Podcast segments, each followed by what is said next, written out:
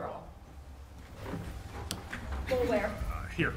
Firestone, Here. Ganem, Here. Hannah, Here. Kern, Here. Lazaridis, here, Molesky. Here. Thank you. We are all here. And Ms. Lazaridis, it's good to have you up here with us officially. Um, First item for tonight is approval of the minutes from the January 23rd, 2023 uh, meeting. Is there any corrections, any adjustments?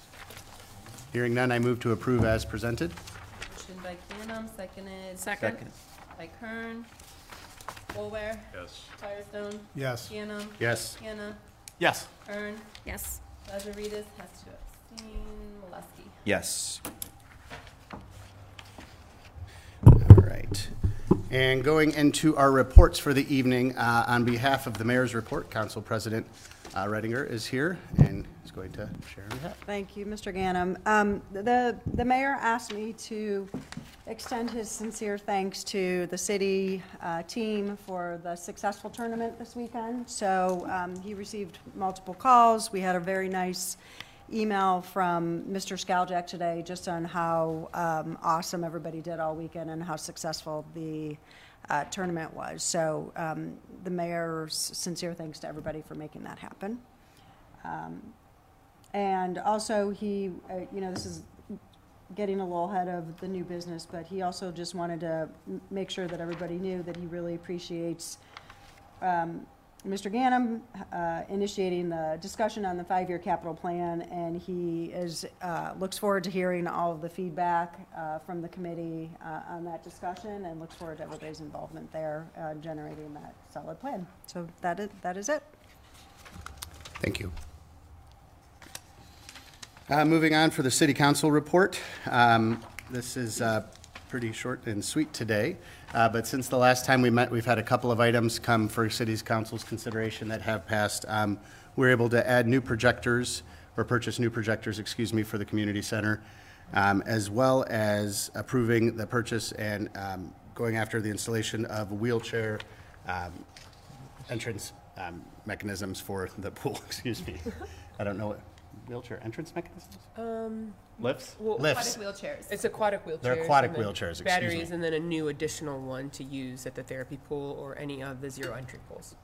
So certainly some additions uh, to support the inclusivity uh, of our community there. And that concludes my report.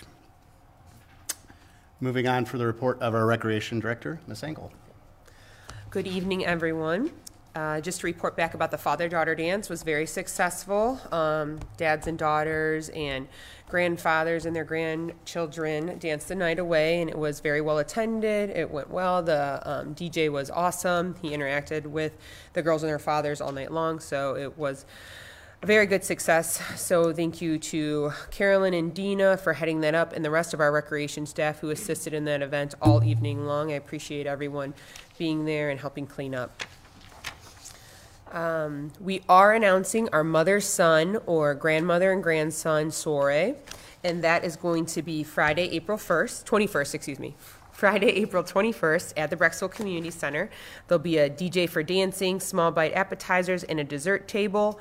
Get dressed up and bring the little man in your life to our first mother-son soiree. So that'll be 6:30 to 8:30 p.m. and that is geared towards boys ages 3 to 10. And that registration will begin uh, Wednesday, March 1st. And pricing will be um, online as well. Next, um, off of March 1st, our registrations begin Wednesday, 5 a.m. online, 5:30 a.m. in person at the community center. That includes our camp, which is very, very popular, usually is sold out within an hour. Our baseball, softball, our Easter events, our mother-son soiree, and our new art classes for March. So just a friendly reminder. We have um, our on-camera training. We have a new session coming out, and that'll be April 4th to May 16th. Those have been going well. Many have returned to take the camp again. Um, Julie Matthews changes it up each session, and um, I've been hearing positive feedback from that our Easter events that are coming up, which we will talk more about in March as well. We have our visit with the Easter Bunny, which will be April 4th, and then we have our aquatic egg hunt, which will be April 6th, which will Luis, Luis will touch upon in his report. And a friendly reminder, evening cycle class with Jenny is 5:45 p.m. and that's on Tuesdays and Thursdays. So I just wanted to remind everyone those are two new evening offerings for cycle. And that concludes my report. AJ. Thank you. Uh, Moving on, uh, for the report of the athletic area. Um, is- Rhonda's not here, that- oh, sorry, Jamie. Thank you. Um, so youth basketball uh, wrapped up last week. Um, men's basketball is entering weeks uh, eight through ten um, with a little playoff at the end. Um, our youth volleyball clinic started uh, tonight at five. Um, this year we have 53 participants um, compared to uh, us topping out last year at 30. Um, so numbers are drastically up, which is a good thing. A lot of excitement. So hopefully that translates to more teams in the fall. Um, our Pee Wee basketball will begin uh, this Saturday. Um, we have 135 kids signed up compared to 103 last year. So again, programs are on the rise, uh, and that bodes well the same as uh, our Little Dribblers program, which is a uh, parent participation class, which will begin March 7th. Um, we have 89 people signed up right now, opposed to 60 last year. So again, programs are, are trending upwards, which is always a good thing. Um, having the uh, pro- programming in the field house, you know, definitely helps um, with, with numbers. Um, Soccer Academy registration is ongoing right now. Um, and as Rachel mentioned, uh, Wednesday we'll start registration for baseball, softball, t-ball, machine pitch, little hitters, tennis, and summer camp. Um, summer camp will probably be sold out before I even wake up. So, um, just a reminder to anyone that has to register. Uh, tennis, we just got an update as far as our tennis goes that we've um, received permission to host it at the high school's new tennis courts, which is which is a good thing. It will keep ours free to the public, which is always a, a good thing. So we're looking forward to it and very grateful to be able to utilize that space. So, and that concludes my report. Thank you. It's great to hear that we have a, like a 30% jump in enrollment in any of that basketball programming. That's Oh, yeah. huge. Oh, yeah. It's huge. Um, Moving on for the aquatic area report. Luis? Thank you. Hey, everyone. Um, so for aquatics, we just wrapped up our winter programs um, this past Saturday. Uh, we still have one or two classes left of a couple things, but then we get a couple weeks, and then we start our spring programs, uh, which is our full array of Learn to Swim, um, plus competitive swim clinic and kids and company on Wednesdays during the day. Um, we also will have the, like Rachel mentioned, the aqua egg hunt for Easter on April 6th. And honestly, I think that's about it. We do have two upcoming lifeguard classes uh, March weekends and spring break for the high school spring break. Um, and we are starting our summer prep. We're thinking about summer. Uh, you might see the outdoor pool start getting prepped soon as soon as we start getting some warmer days. Um, that's about it. Any questions? Luis, when is the outdoor pool scheduled to open this year? Uh, we're thinking around Memorial Day weekend. Okay. Memorial Day? Memorial Day weekend. That's correct. Um, with some adjusted preseason hours and then um, full summer hours once the schools, uh, the school district is out. It is going to be a weird summer because of the weird summer for the schools, but um, we'll have that published pretty soon. Okay. Usually our goal is Memorial Day to Labor Day. Any other questions? All right. Thank you, Luis. Um, And Rhonda is not here this evening, so fitness area report. Moving on for our CVYO report. Meg? Um, I want to reiterate um, on the great job the city of Brecksville did on the basketball tournament, the whole staff. I know um, special shout out to Greg Skaljak and Dan Kalinsky for organizing it, all the parents that helped between the gate um, and other duties throughout the day. Um, having the cafetorium available seemed to be a big success. So we really appreciate the city uh, making that available for the tournament. It was a good call. I know the uh, menu was enhanced for this tournament, including pizza, and that seemed to be a big success. Got a shout out on that. And um, the staff, when I was up there, I, I, I, I went two times up to the tournament, and nobody needed me to do anything. So that's really a great sign. And um, things were just running smooth. The city had plenty of staff, and uh, we really appreciate everything that uh, the city did. I saw many of you uh, up there during the tournament, and uh, hopefully the kids enjoyed it. I uh, understand from Brian back here that Brecksville had some uh, great success as well on the court um, of our young players, and uh, so that that's a wonderful thing to start out the tournament that way as well. Um, as far as the rest of our programs go, we have for the spring lacrosse, soccer, baseball, softball, all that are awaiting the weather to break to practice. Although we did have some hardy boys lacrosse players out there this evening for a short period of time, so on the turf. But uh, working with Jamie and Brett from the service department as far as field status and field assignments and so forth. Uh, uh, so all of that's been working out, you know, pretty well. I don't have any uh, other comments. Other, like I said, just can't thank the city enough for the tournament, and we're looking forward to uh, the tournament next year, as well as adding on a girls' division. Excellent. So either preseason or postseason. Thank you. thank you. All right, um, moving on in the agenda here, going into our old business. Um, We had some discussion uh, and some concern shared about the readiness and preparedness of our our volunteers, our coaches, and everybody else surrounding uh, the Damar Hamlin scare and the alertness of AED. And uh, and I know, Rachel, you and Fire Chief met and did um, some great work, so if you could please Yes, so I spoke with Chief Zamiska and involved Meg English as well to the offerings that we can get out to our coaches, whether that be rec or travel. So currently, um, one of the um, certified firefighters, he will be giving us some dates that he will be teaching hands-on training in class, like in a classroom. He'll be giving us a couple sessions to go off. We'll be promoting those as soon as he gives me those dates. He just wants to approve them with his chief. And then also there will be an online option as well. So you will be able to take the course online, but then there will be a 15-minute hands-on that you would have to go to the fire station and see one of the um, the firefighters, and then they would take you through the hands-on process that you need to be certified. So we'll have two of those offerings out for all of our travel coaches and recreation coaches, and any other parents who would like to have that as well. So assistant coaches. So made some progress, and Meg and I are hoping to firm that up this week. Thank you.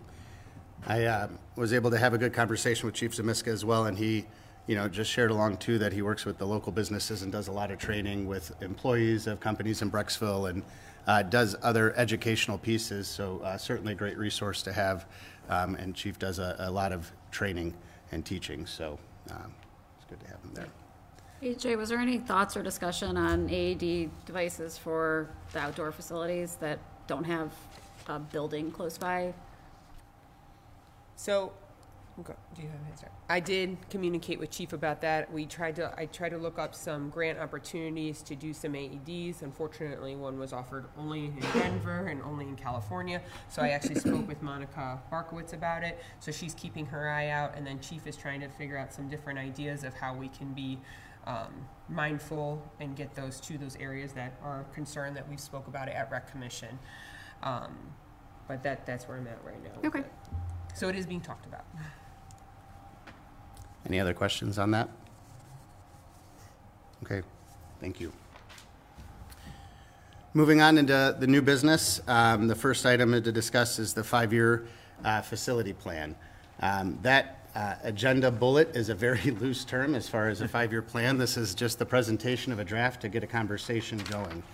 Um, This is a combination that's represented on this paper of um, some things that are already scheduled as, as needs, and then there's also a list of wants and, and, and hopes that we kind of have on here, then, and ideas of what we see um, as being what would support uh, the future of our programming, uh, looking at scalability and where we would see some growth and not see some growth, um, and then trying to just put it out over the course of five years because there's a lot of capital money on this list that would need to get spent, and we need to uh, prioritize that so that we can make a collective decision as a commission and pass that on to city council to then work that further. Um, So kind of going through this, um, everybody uh, received this ahead of time, and some of the supporting documents, we're just going to kind of go through uh, from a high level here, and then we can get into some questions and conversation on that. Um, So, um, moving forward. Um, So in 2023, this year, uh, Stadium Drive currently already has uh, some grant-funded slated projects that are on uh, the dockets, including a scoreboard, it's including the stands, and Bathroom. the restroom area. Yes, um, bathroom, and- locker room. Yeah, and the locker room, old field house uh, building that is down in that stadium uh, complex there, or on the Stadium Drive complex, excuse me. So those projects are already set to, to happen. Um, When you say bathroom, locker room, do you mean they'll, they'll be like toilet facilities? Or you're just gonna make that building able to be walked into? Well, so the locker rooms will be um, updated so that they can be utilized, and then also those restrooms. Our Awesome. talented service department will be working on that. Yeah, there's currently the restrooms in the horticulture building across the street servicing that area, but the plan is to put restrooms in there. That's awesome. Um, yeah, the, the, the Julie Billiart School, um, who is moving into Chippewa, has been amazing partners already to the city, and it's looking like we're going to have access uh, to the fields for our programming there and be able to continue. So that's a great win for us to be able to have um, those grounds preserved and uh, access to it. So this fall, looking at doing some grading at the end of the season uh, to help with the drainage issues um, that are there, um, but some minimal work that's necessary there. Uh, Going up to ENF, um, Jamie, correct me if I'm wrong, but the control link is the um, function of being able to turn the lights on and off remotely, correct? Um, So it is being looked at right now. We have some lights that are on that system, that control link system, but it is to uh, put those lights on control link along with the bulb replacement all at the same time versus trying to get big, heavy machinery out there, um, turfing up the field more than it needs to be. Um, I'll be asking you about that on March 7th, if we can put the two projects together. Got it. But that's the idea, is to look at that.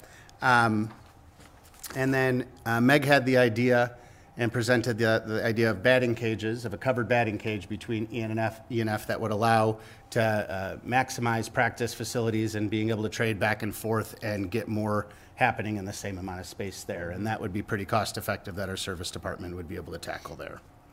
And, and I'll just say for those batting cages, that will also ben, I think primarily travel teams will use those, but I think also for some of the rec teams, to be able to have access for kids to get in those, that is gonna be massive in terms of development at that level.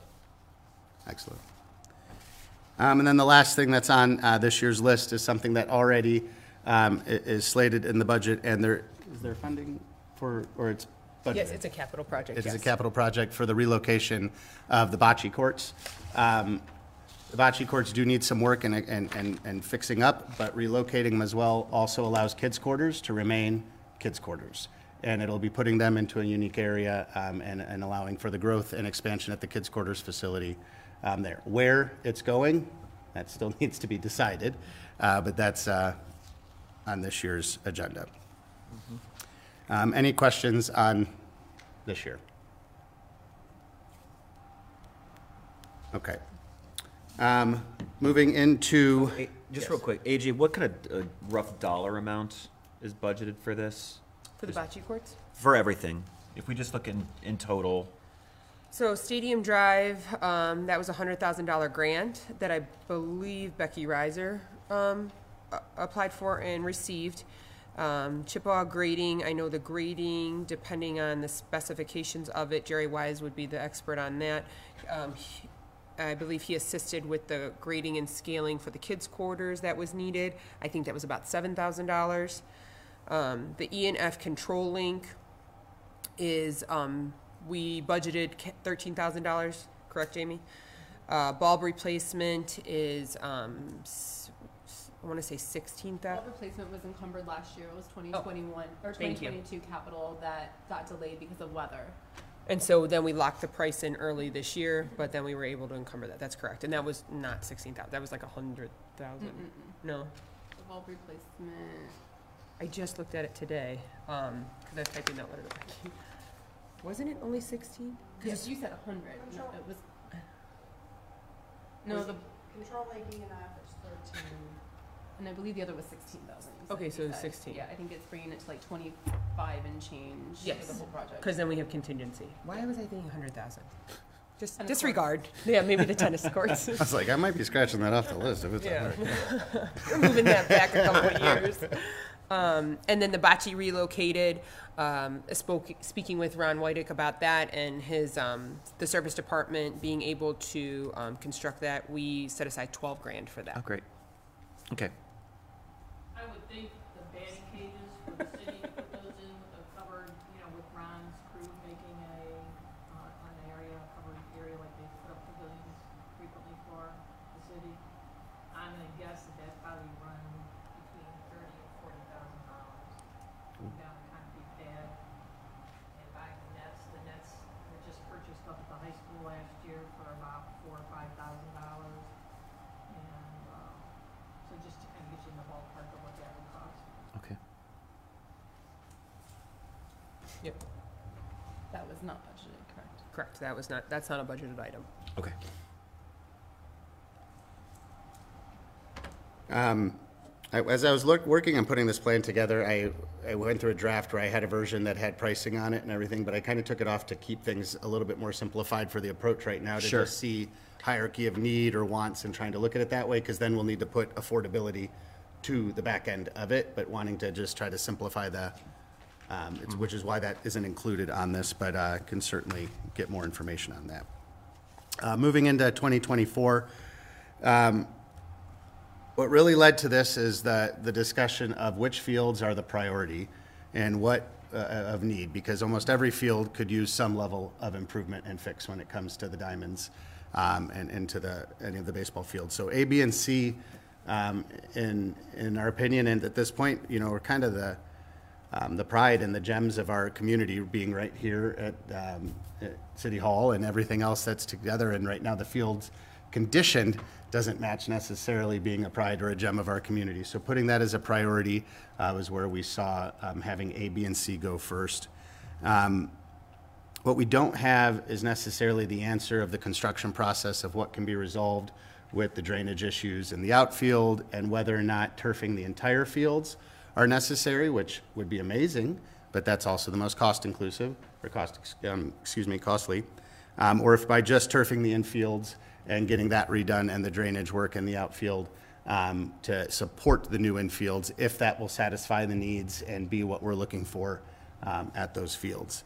Um, it was also discussed that scoreboards really aren't used at these fields, and it would be um, an unneeded expense to have the electrical work and everything else going into it when maybe once or twice a year um, they're utilized on those fields. So eliminating scoreboards from the A, B, and C fields in the plan.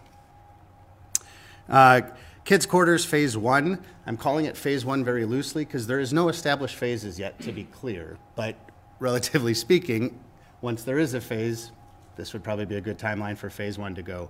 I know that the current um, ADA ramp project is in the works, and once that is in place, we'll have a lot more opportunity for grant funding with the Kids Quarters project. Um, So this is putting that timeline in place there, or to fall in line with that. Um, Uh, I- yes. Is the ADA ramp, is that part of phase one, or is that a separate, separate project that's already in the works, correct? We've, we sometimes have called it phase one. It's, it's also going to depend on, we applied for grant money. That grant money, um, if we will receive notice, if we get it, it'll be early spring, Monica believes. Okay. So if we were to get that grant money to be able to do the, the ramp, excuse me, ADA ramp, that would be our phase one.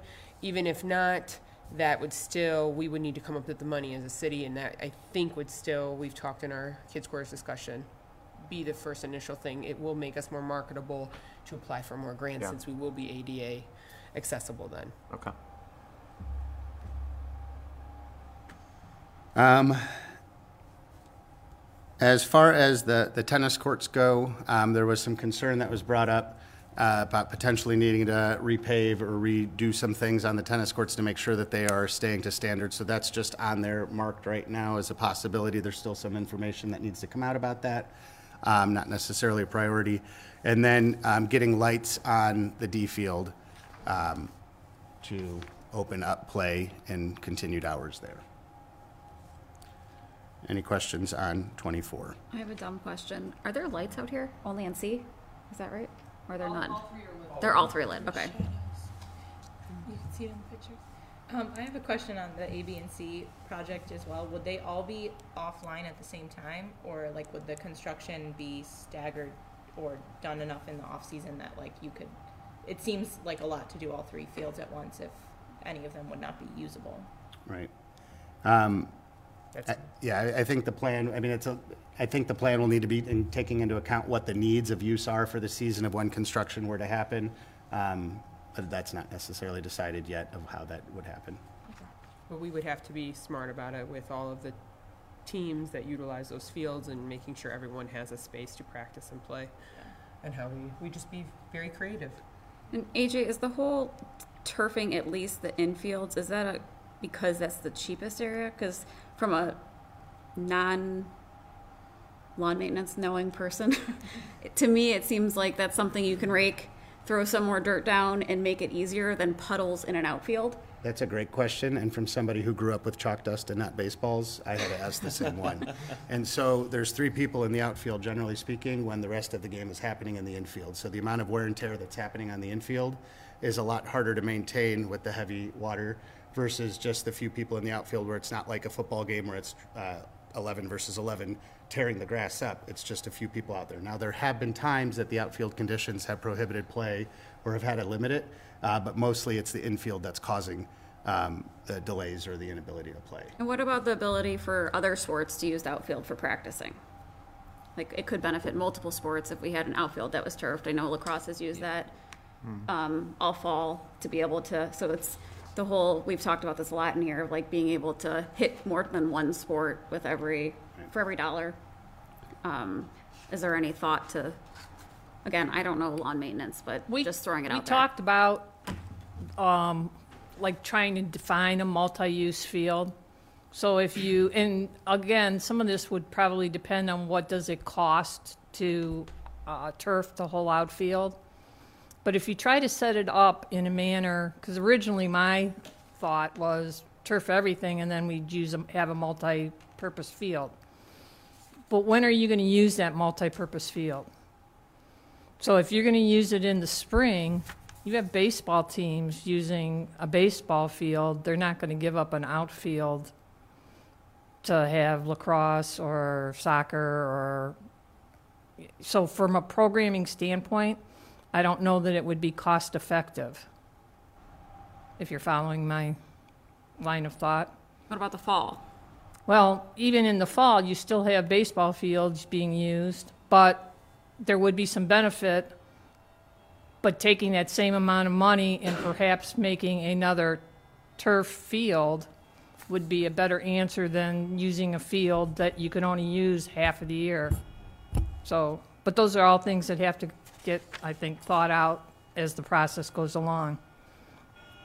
But initially, I was turf the outfields and have multi-use, but I, the more I think about it, I don't think it would go down that way, Okay.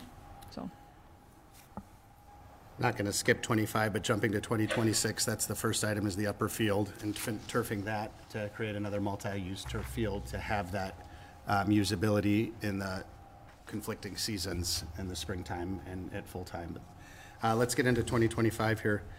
Um, Again, the phases of kids' quarters aren't really outlined, but at this point, we would hopefully be taking our next step in the following year with kids' quarters and knowing what steps we're taking there.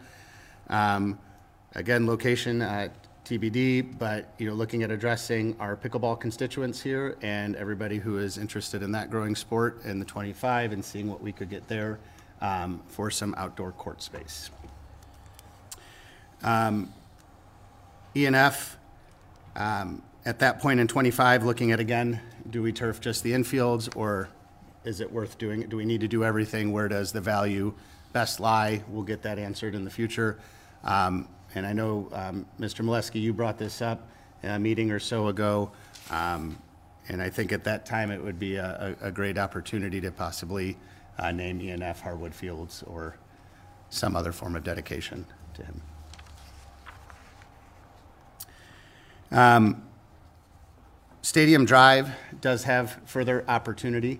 Um, There is, um, it's been looked at if, do we want to turf that area? Right now, the drainage at Stadium Drive is one of our best drainage areas um, in any of our field spaces. So that's where it fell lowest on the priority list there.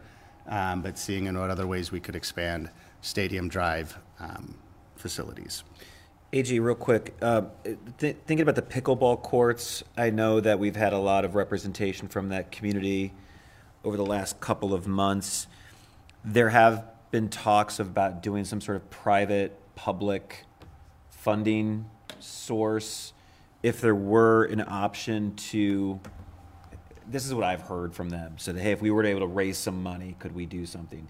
Would would the city council be open to exploring uh, a shared funding model, which might accelerate the construction of those courts? Um, I- Council President Redinger, if I can, a- have we ever done anything like, I'm not 100% sure on the, any nuances that might be in there to, I, you know, I, I'm not aware of any that have happened in the past, but I, you know, we would open, you know, all kinds of discussions. I mean, there's no reason why we wouldn't have a discussion. Yeah. But, un- until I know, you know, until we know what it. Sure, is. yeah. I just didn't know if there's anything that would, that would prohibit any type of partnership like that. And there's first time for everything, so. Yeah, I'm not, I'm not aware of any reason why we wouldn't consider anything, so. Okay. I mean, I know there's, you know, part of the challenge with all of this is prioritization and whose priority comes first, Yes. right? So I think we're always trying to balance where the needs are for the programming first, and then, you know, there's, and then move on, move on. So, yeah, if there's folks, there's been a lot of passionate folks on pickleball, so Yes. look forward to hearing what they have, uh, Yeah. what their uh, ideas are. And sort of along those lines, it occurred to me, just as uh, Andy was talking there, the, we talk often about the, having multiple sport, you know, satisfied by it. So if we're going to be looking at the tennis court repaving project, I know there are courts all over northeast Ohio that have been lined for both.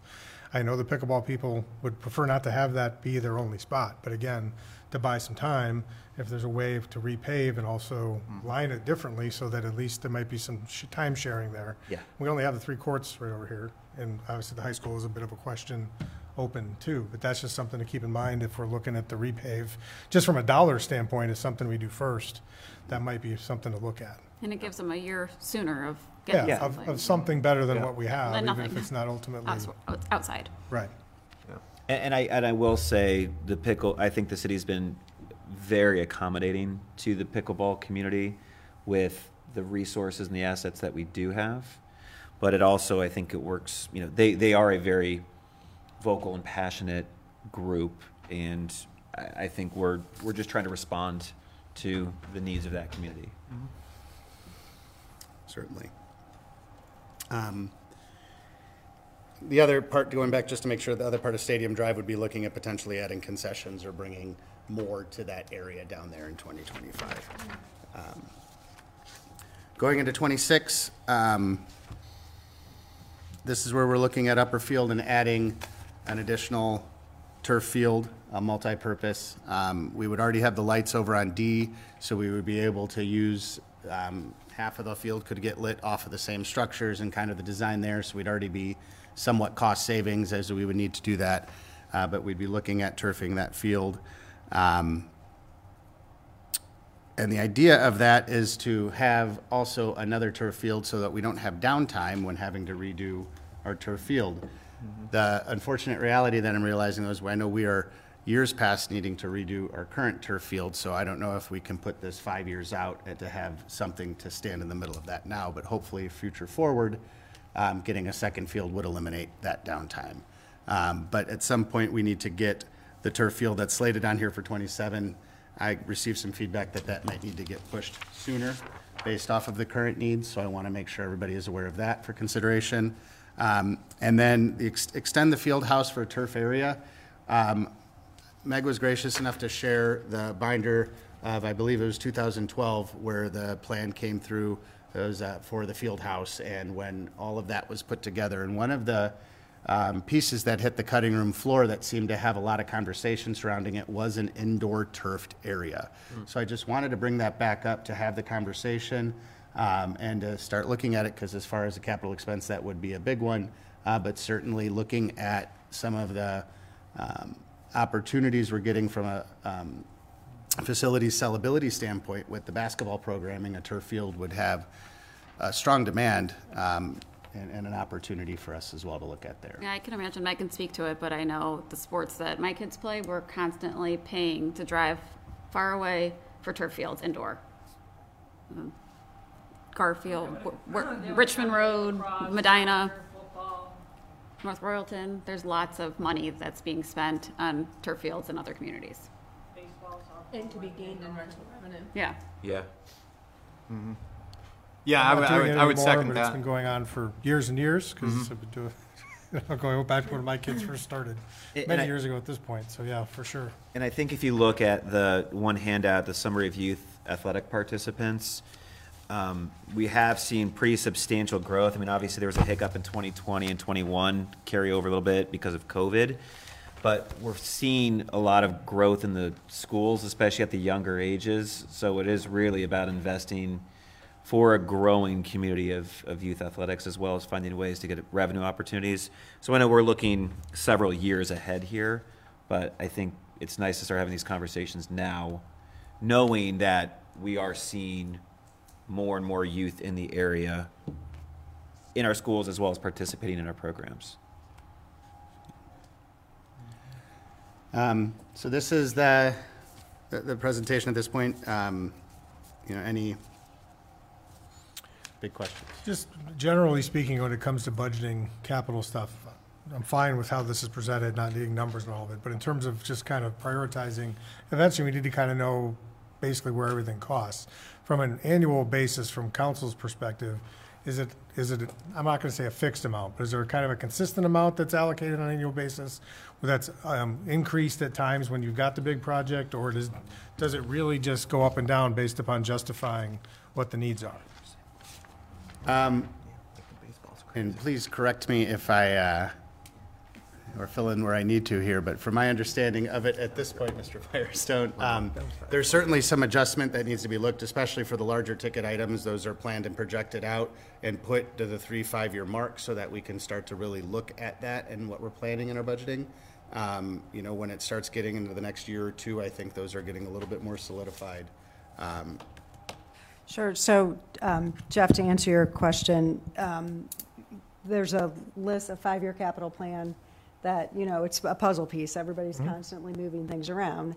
And, you know, annually, the budgeting process annually is that all of the department heads bring forth, you know, I- I mean, like late summer, right, August, September, start bringing forth their budgets, um, you know, putting their budgets together for the next year and prioritizing, you know, what we need. And so, you know, it's taking a holistic view across the community, you know, where money will be spent. Obviously, some of it is, you know, maintenance, some of it's growth of programs, some of it's growth of facilities, et cetera. So it's a very holistic view. Um, and, you know, it's just, it's really just trying to prioritize. But, but I think the, the point of this exercise is um, to get a better fine-tuned plan in place so that we could, you know, um, be more proactive on the, the needs for, for the community versus, you know, oh, we, you know, maybe we need this in two years, or maybe, we- I mean, that's why we want, part of the reason why we wanted to go through this exercise is to help Rachel prioritize, and then, you know, we can start plugging things in a little better and a little more firmly, you know, based on need and of, of the community. Are these, um, I presume, the- the- so the 23 estimated um, are not factored in for budget purposes here? Yes, no? Like the, Um, The control link, bulb replacement, and batting cages section, and the bocce, or excuse me, are not on there.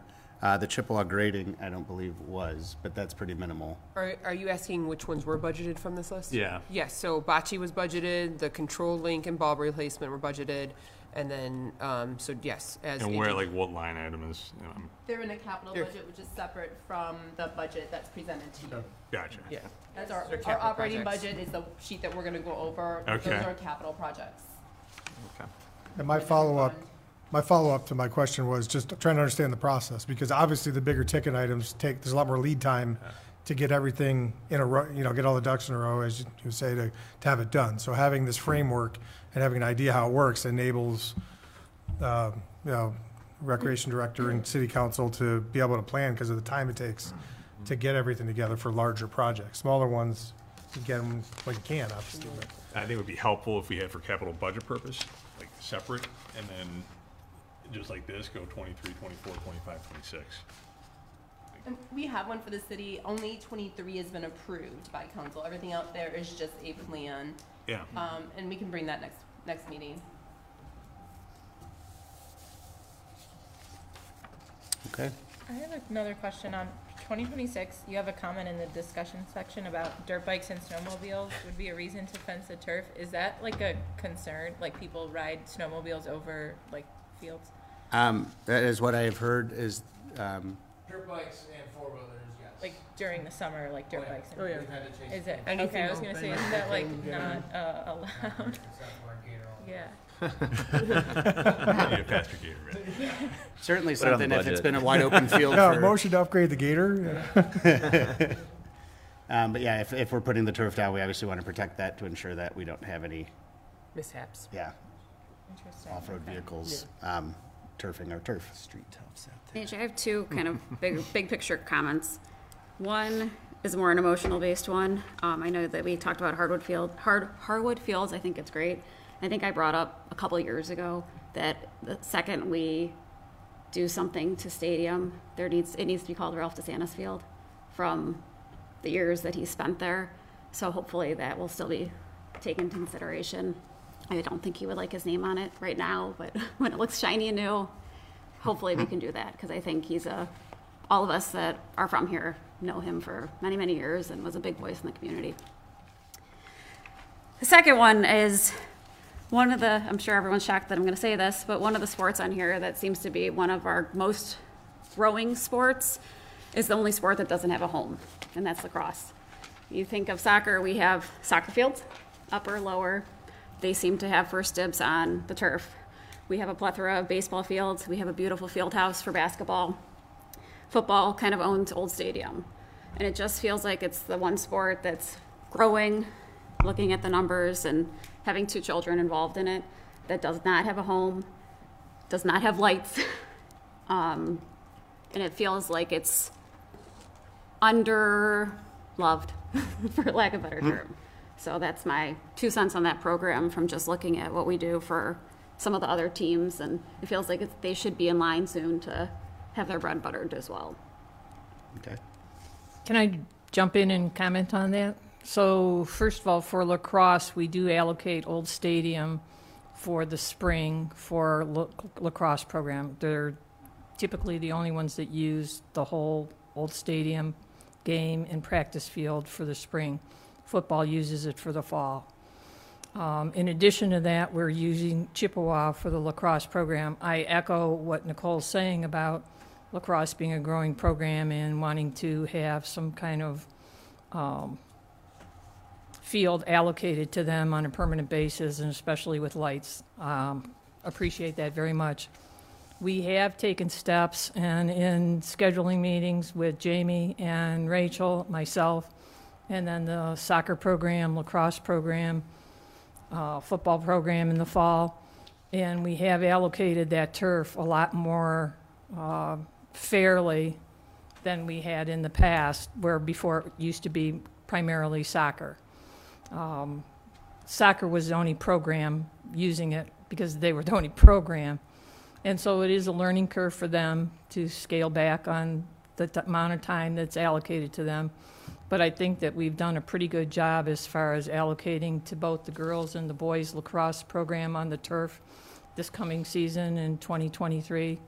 And um, typically, when necessary, baseball and softball kind of take a back seat to make sure that it can be allocated to the lacrosse and to the, the uh, uh, field-type programs that are appropriate for that. So uh, we're doing everything we can with the, but that is why one of the things I mentioned is needing another turf field with lights so that it could be allocated to these programs. Matt, can I ask one clarification on your numbers for lacrosse? Did that include the Stinger participants, or is that just the boys and girls league? Because I believe Stingers had over 100 in addition to boys and girls lacrosse. Is that correct?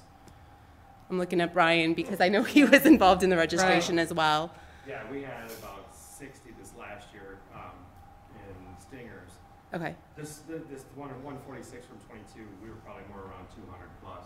with Stingers included. Right, I, I have some adjustment to those numbers. Okay. That was the first go-around that we turned into you, and then I sent them out to all my program heads to make sure that the Okay. numbers were accurate, mm-hmm. especially during those COVID years on what happened and what didn't happen. Additionally, I think another thing you have to understand is there is no rec soccer program in Brecksville. There is no rec lacrosse program in Brecksville. So all the kids that participate in both soccer and in lacrosse typically do it through the programs that the CVYO offers. And generally speaking, unless there's some safety factor that's involved, the kids that sign up play, are placed on a team and play. It's not a tryout process. It's uh, 100 kids. If there's 10 kids on a team, there's 10 teams kind of thing. Uh, with baseball and softball, because there is a rec program, we have always been respectful of the city of Brecksville to uh, have just one team typically per age group for the girls and the boys softball and baseball teams. Every once in a blue moon, like this year, I have two nine-year-old boys teams because of the great numbers that we had at tryouts. And uh, also assessing the talent that it was appropriate that they play in travel. Now, when we don't take, so in boys baseball, probably for every child we put on the field, we tell a child no. So the idea is that they would go and play rec. I mean, there's some place for them to play. The reality is they go to neighboring cities or other programs or other play programs and play. So we do not field that second team, even though we could theoretically do it. But we do it to respect the Brecksville Recreation Program and also to have proper amount of field support for the programs that we are supporting, both rec and travel. So we limit our growth for that purpose.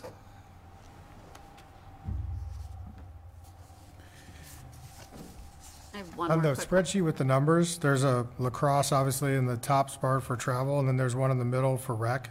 Where do the Stingers fall in? I'm just, I apologize for not knowing. Stingers were not on the travel. The rec leagues, those are the fall clinic that's put on through the recreation Okay. department. Not all those kids play club. Some just only come do the clinic. Some play the club. And what about the soccer, Carolyn? It looked like Meg just said there wasn't a rec soccer program, but we have 567. That's our, that's our U, that's our academy. So that goes from U three through U eight. So that handles three-year-olds through eight-year-olds. That includes the fall registration and the spring registration, two separate registrations. There is some overlap in kids that play both, but some kids just play onesies or another depending on what else they do. And then Meg, when you do take a look at this, just check the totals up in that travel spot. They weren't all adding up. But I know it's first draft. Has there been any thought, I know we talked about Chippewa and using that, are we gonna have at least like a porta potty there? That's, we will? Okay. Has there not been one in the past? They got woods, right? Not for girls, Andy. Two boys. You're not just opening yours. All right. And there'll be porta potties at Stadium Drive as well. And until the freeze is over, there'll be uh, porta potties at Blossom and probably at the high school for the summertime. So not just one program is using porta potties. So, any other questions or feedback on the five-year plan draft? Just uh, one question, comment. I know, it, you know, it sp- speaks in the notes discussion about, you know, there was a planned turf area for the field house. It got, got cut. Not sure if the footprint allows, uh, to, I mean, Nicole's point, I, I agree, there's, I have a daughter who like barely likes soccer, but I still find myself in the winter driving all over to let her play.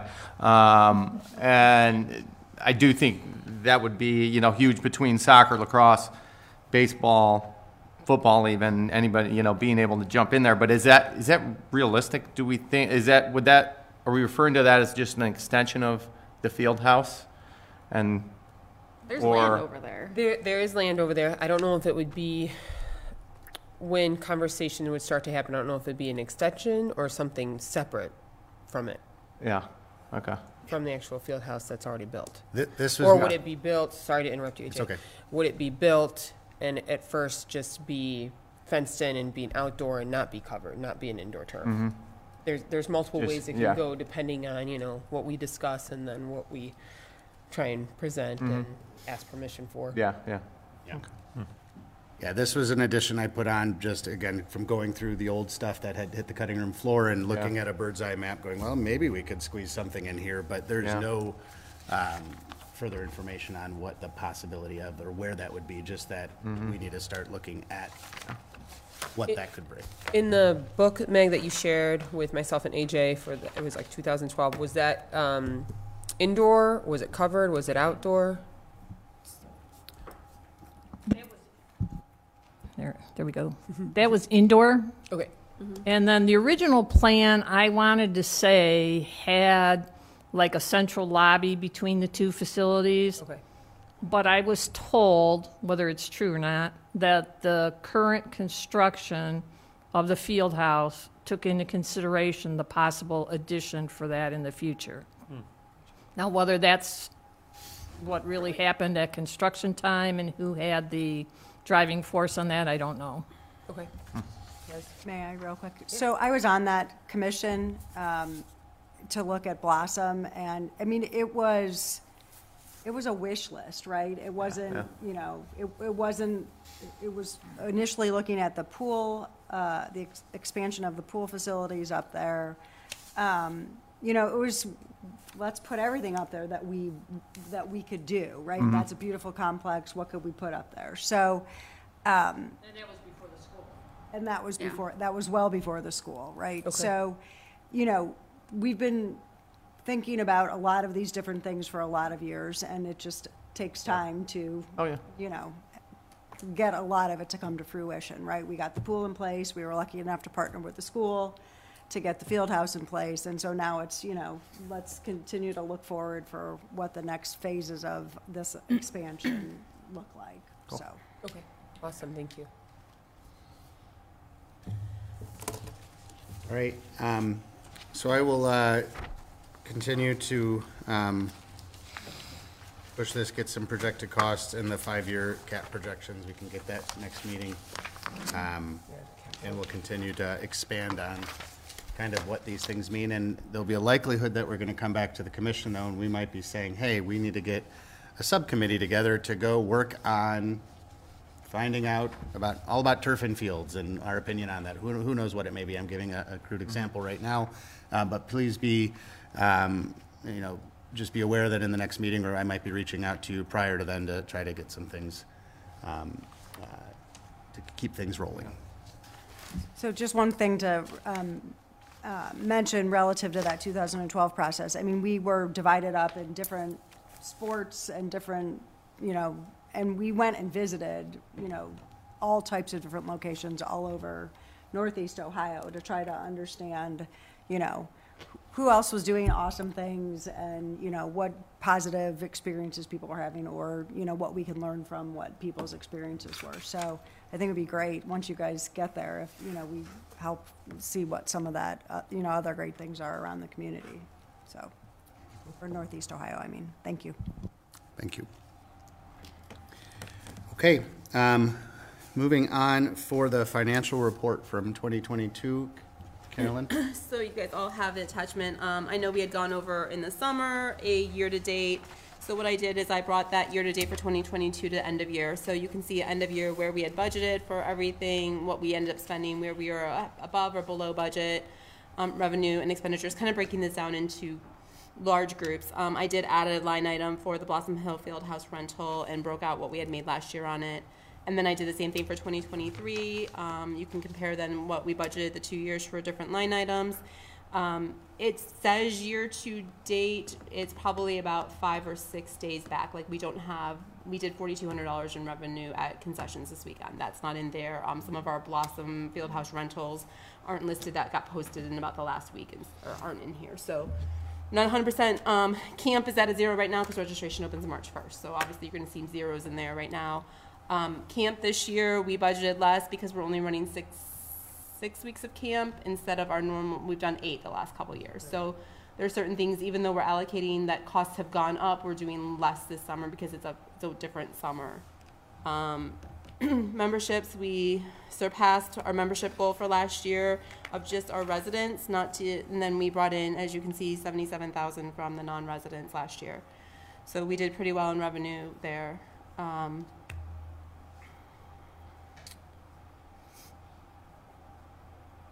different things. Um, fitness revenue, you can see we were down a little bit on that one, but so were expenditures on fitness revenue because a lot of those we pay out a percentage of what we bring in. So if we we're not really losing anything, we still only make that twenty percent. So it's not costing us anything more either. We came in under budget for expenses as well as revenue on that. If anybody has any questions regarding any of the line items, um, be happy to try and answer them. Carolyn, what's the, um, the, like the city fund, so to speak, that, like, that supports the, That's a transfer in this Shortage. year. It was just one point. Were we at one point one for a general Yeah, like a- transfer? Yeah, if It's, you look at the it's difference. typically, we're budgeting like around fifty percent. Um, yeah. yeah, I can, I can find that number and we can get back to you on it. Yeah, I think we're. I think we're tur- at in- Sixty-five, forty-five. It's just the difference between Standard. Revenue and expenditures, right? Whatever that gap is, the city Right. fills that hole. Yeah. I didn't know if the city had a fixed, like, amount that we had to stay within, It- right? Or is that a moving? It's varied annually based Gotcha, on what the gotcha. budget is and the needs. Carolyn, in terms of some of the uh, favorability on the expense side, um, aquatic payroll and independent contractor expenses, as well as athletic payroll and independent contractor expenses, any commentary just on where those savings came from? Um, I think on aquatics, Luis, you can speak to some of that forecasting that you did. I spent many, many, many months on an Excel spreadsheet. um, I'm an Excel pro now. Um, basically, for at least for aquatics, we just expect the worst. So, what's the most we can spend on? Like in the summer, we do everything we possibly want, all the Yeah. programs, all the hours, just everything. Um, what is the most that could cost us? That's what we try to budget for. Um, but then you have things like um, being understaffed, um, a season being cut short, or just uh, certain events not happening, or a bunch of rainy days, stuff like that. So a lot of the savings come into that. Yeah. Um, We also had our activity pool shut down shutdowns, for a things like longer that. period of time to have it repainted and things like that. So we had stuff some like that, yeah. closures that played into this. okay. And as far as athletics, um, if you remember, Jim resigned midway through the year. Yeah. Yeah. So part of that is related to that. Part of that could be field conditioning, ground crew. Um, for, I think we forecasted to open that field house before November first, and part of that, they get paid out of there. So there's different forecasting that dates in the line. Yeah, yeah, okay. And I just do want to, I just want to point out on the revenue side of the house, you know, last year, we had talked about, or the year before, we had talked a lot about, about non-resident memberships and what that would look like. I don't know what we forecast, I mean, there was nothing in the budget, but I'm not sure if we had an idea, but if you just look at the favorability in our, in our total revenue, you know, a lot of that is due to that additional seventy-seven thousand dollars that came in. So, you know, I think it definitely, from a budgetary perspective, seems to have made a lot of sense for us. And what, um, just to further your comment, a lot of people were very nervous about the five hundred allotment, and we've still not hit it. Yes. Um, so, and I've not, we had no complaints over the summer. We have no complaints currently in our fitness area. I know a couple members had communicated with me their concerns, and those Yeah. were one of them. But it worked out really well. And the boost in athletic revenue that, that is up, that, any More particular participants. reason, more, more participation, more? Um, if you look at our participation numbers, they've jumped over the years as well, the last couple. We went from sixteen, not a, not a huge jump, but some, um, we did have a slight revenue increases in a couple of those programs too, like five dollars here and there, but five dollars, if you look at all those participants, five, ten dollars adds up. It helps us out. Big time. Plus your post-COVID. And, um, travel fees play into that too, travel player fees, so whatever travels numbers are, that, that plays into that. The player fees go into the athletic area revenue. Their field rentals go into our rental fields, our rental accounts. And for the non-resident membership year to date, where are we, like, We're at eighteen thousand dollars there. me- memberships is Couple- it max five hundred? I did not run, we are well under half of that. Yeah, I want to say, I think last time I looked, it was not, it didn't hit 200 yet. Mm-mm. It was maybe like 174. I think that even seems high. I'm I'm sorry, la- last year from like July and on, how, how, did- We never hit five hundred, we were at, did we even hit four, It was 357. was the final? Yes. And there wasn't, um, we, we thought maybe there would be a spike, but most people, like, jumped on the opportunity and got it right in June. There wasn't a huge pickup in July. They didn't wait, they didn't want a chance that month, just in case, because there was only the five hundred allotment. So it'll be interesting to see if anything changes this year. We, we see three or four of them a week recently. I mean, it, we saw a bunch of them renew their memberships at the year, um, I saw two today, two families, so. Again, a mechanical question. So the, overall, this budget did three hundred thousand dollars better than was budgeted. Um, So is there, um, with the way the mechanics of it worked, I know there's some of the dollars you said didn't, were encumbered into this year because they couldn't be done for whatever carried purpose. over. There's a Mhm. chunk of that. Does any of that kind of carry over impact future ca- capital Mm. stuff with rec stuff? Is it always separate? Just always go back to general fund? Just asking mechanically so we could think about that. So you, it's what's encumbered gets carried over, and then the, if there's a balance, it goes to the general fund. Okay. So, and I did find um, the, the amount of money that the, gen- we approved for a transfer from the general fund for '23 is $960,000. And that compares to um, one, 1,170,000. That was the estimate for '22. I don't have that final number. Um, So I was high. Um, It's a, the, it's about 40%, a little, little less than 40% that's coming from the general fund, rel- re- relative to the budget that we approved. Thank you. One more question, back to the athletic revenue. Is there anything we did differently for the more participation? Uh, Like, 'cause that's good, I mean, like, right, I mean, like, I mean, but if you look at our school number, enrollment numbers too, I mean, our population of young people, of Yeah. young children, bringing up these little dribblers numbers, these younger ones. We added the fall volleyball. Um, last year was the first year we added, Jamie, correct me if I'm wrong, first and second grade to the fall basketball. It used to start at three, four. Was last year the first year for first and second grade in the fall? Or was that twenty-one? For basketball? Yeah. It, Yeah, basketball, the numbers are pretty consistent. I mean, there was a big jump in baseball. yeah, but they would have been in Pee Wee, like, Yeah. you know what I mean? So they used, our Pee Wee numbers for one year dropped a little bit because we added first and second grade fall, in the fall. So maybe those kids didn't play both. Um, and I can't remember, that was after COVID that we brought first and second grade up, I believe. but there's nothing in this It wasn't an option for, the league. revenue N- nothing outside major. of here, yeah. Mm.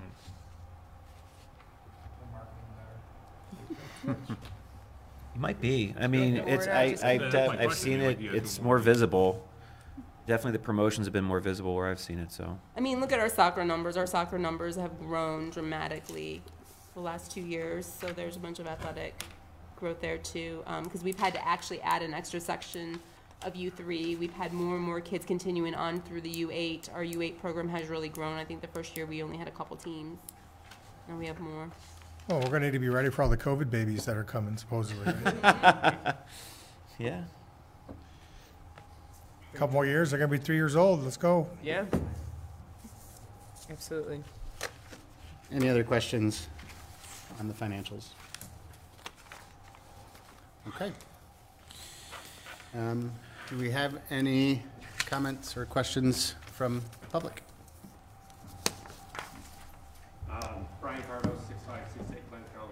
Um, just on the, uh, the five-year plan, a couple comments. Um, I know there's a lot of lighting on there, That's pretty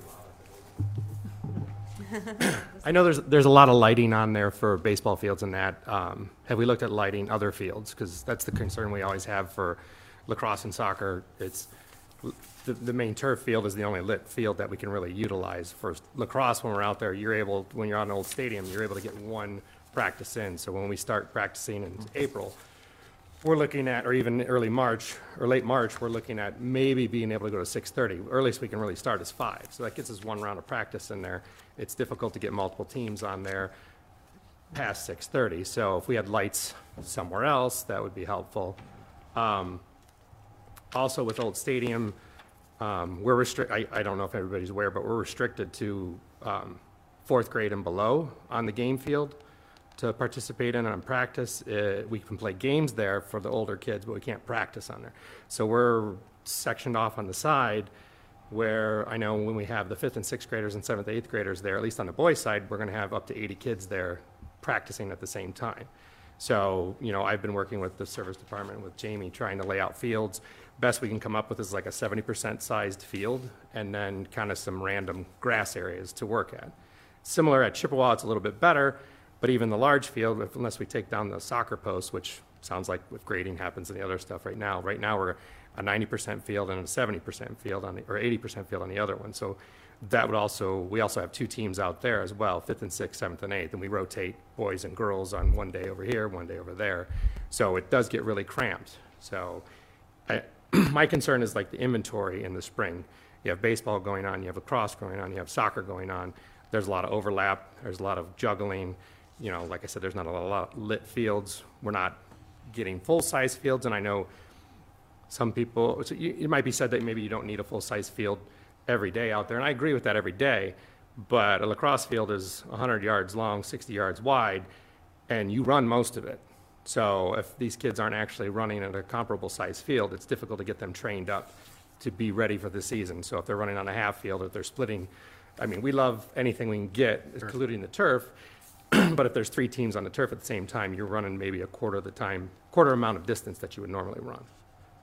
Um, I mean, that's, that's the main thing, is just like inventory and lights. You know, we're looking, you know, where can we go? I guess the other question, or the other comment I would have, I know you said about the Julie Billiart School, is there a lease, or is there something out there? Because honestly, if that went away, we would be in big trouble, especially on lacrosse. And even soccer's going to be using it for a day, potentially in the spring, if they have enough numbers. So that goes away, we're in big trouble. Thank you. Um, Certainly, we'll, um, and put notes in here just for consideration for both your comments and Ms. Kearns. Um, You know, just looking at making sure that lacrosse, make, keeping that as a focus, and, and how else can we help? um, Or with lights or finding a home, and then the spring inventory, um, certainly there. As far as the Julia Billiart, I'm not exactly sure to the terms o- of, of everything that is set there. um, You know, but from what my understanding of it at this point um, is that um, it's looking like a good long-term solution um, and something that we can continue to plan on, but I, I'm not 100% certain of those terms. so. Just a follow-up question is, because we talk about the upper field next to Field D with potentially piggybacking lights on that. Is that space big enough for a full lacrosse field? Just curious. I don't know, trying to remember, having been on there a lot for soccer, I don't know. I don't remember on the upper, because we're not allowed on the lower, right, Mike? You guys have never used the uh, lower, because it would, it would not be safe for Right. the balls going into Oakes Road. Right. Because I know the lower, I believe the lower fields are, what do they call it, sevens? Do they play sevens in soccer, the smaller? Yeah, I think they're smaller. Do they play on lower? The upper ones are smaller, right? Because the bigger. Well, it's smaller what- fields, but it's a big, that's, I'm wondering how big the whole area is, if it were to be turfed.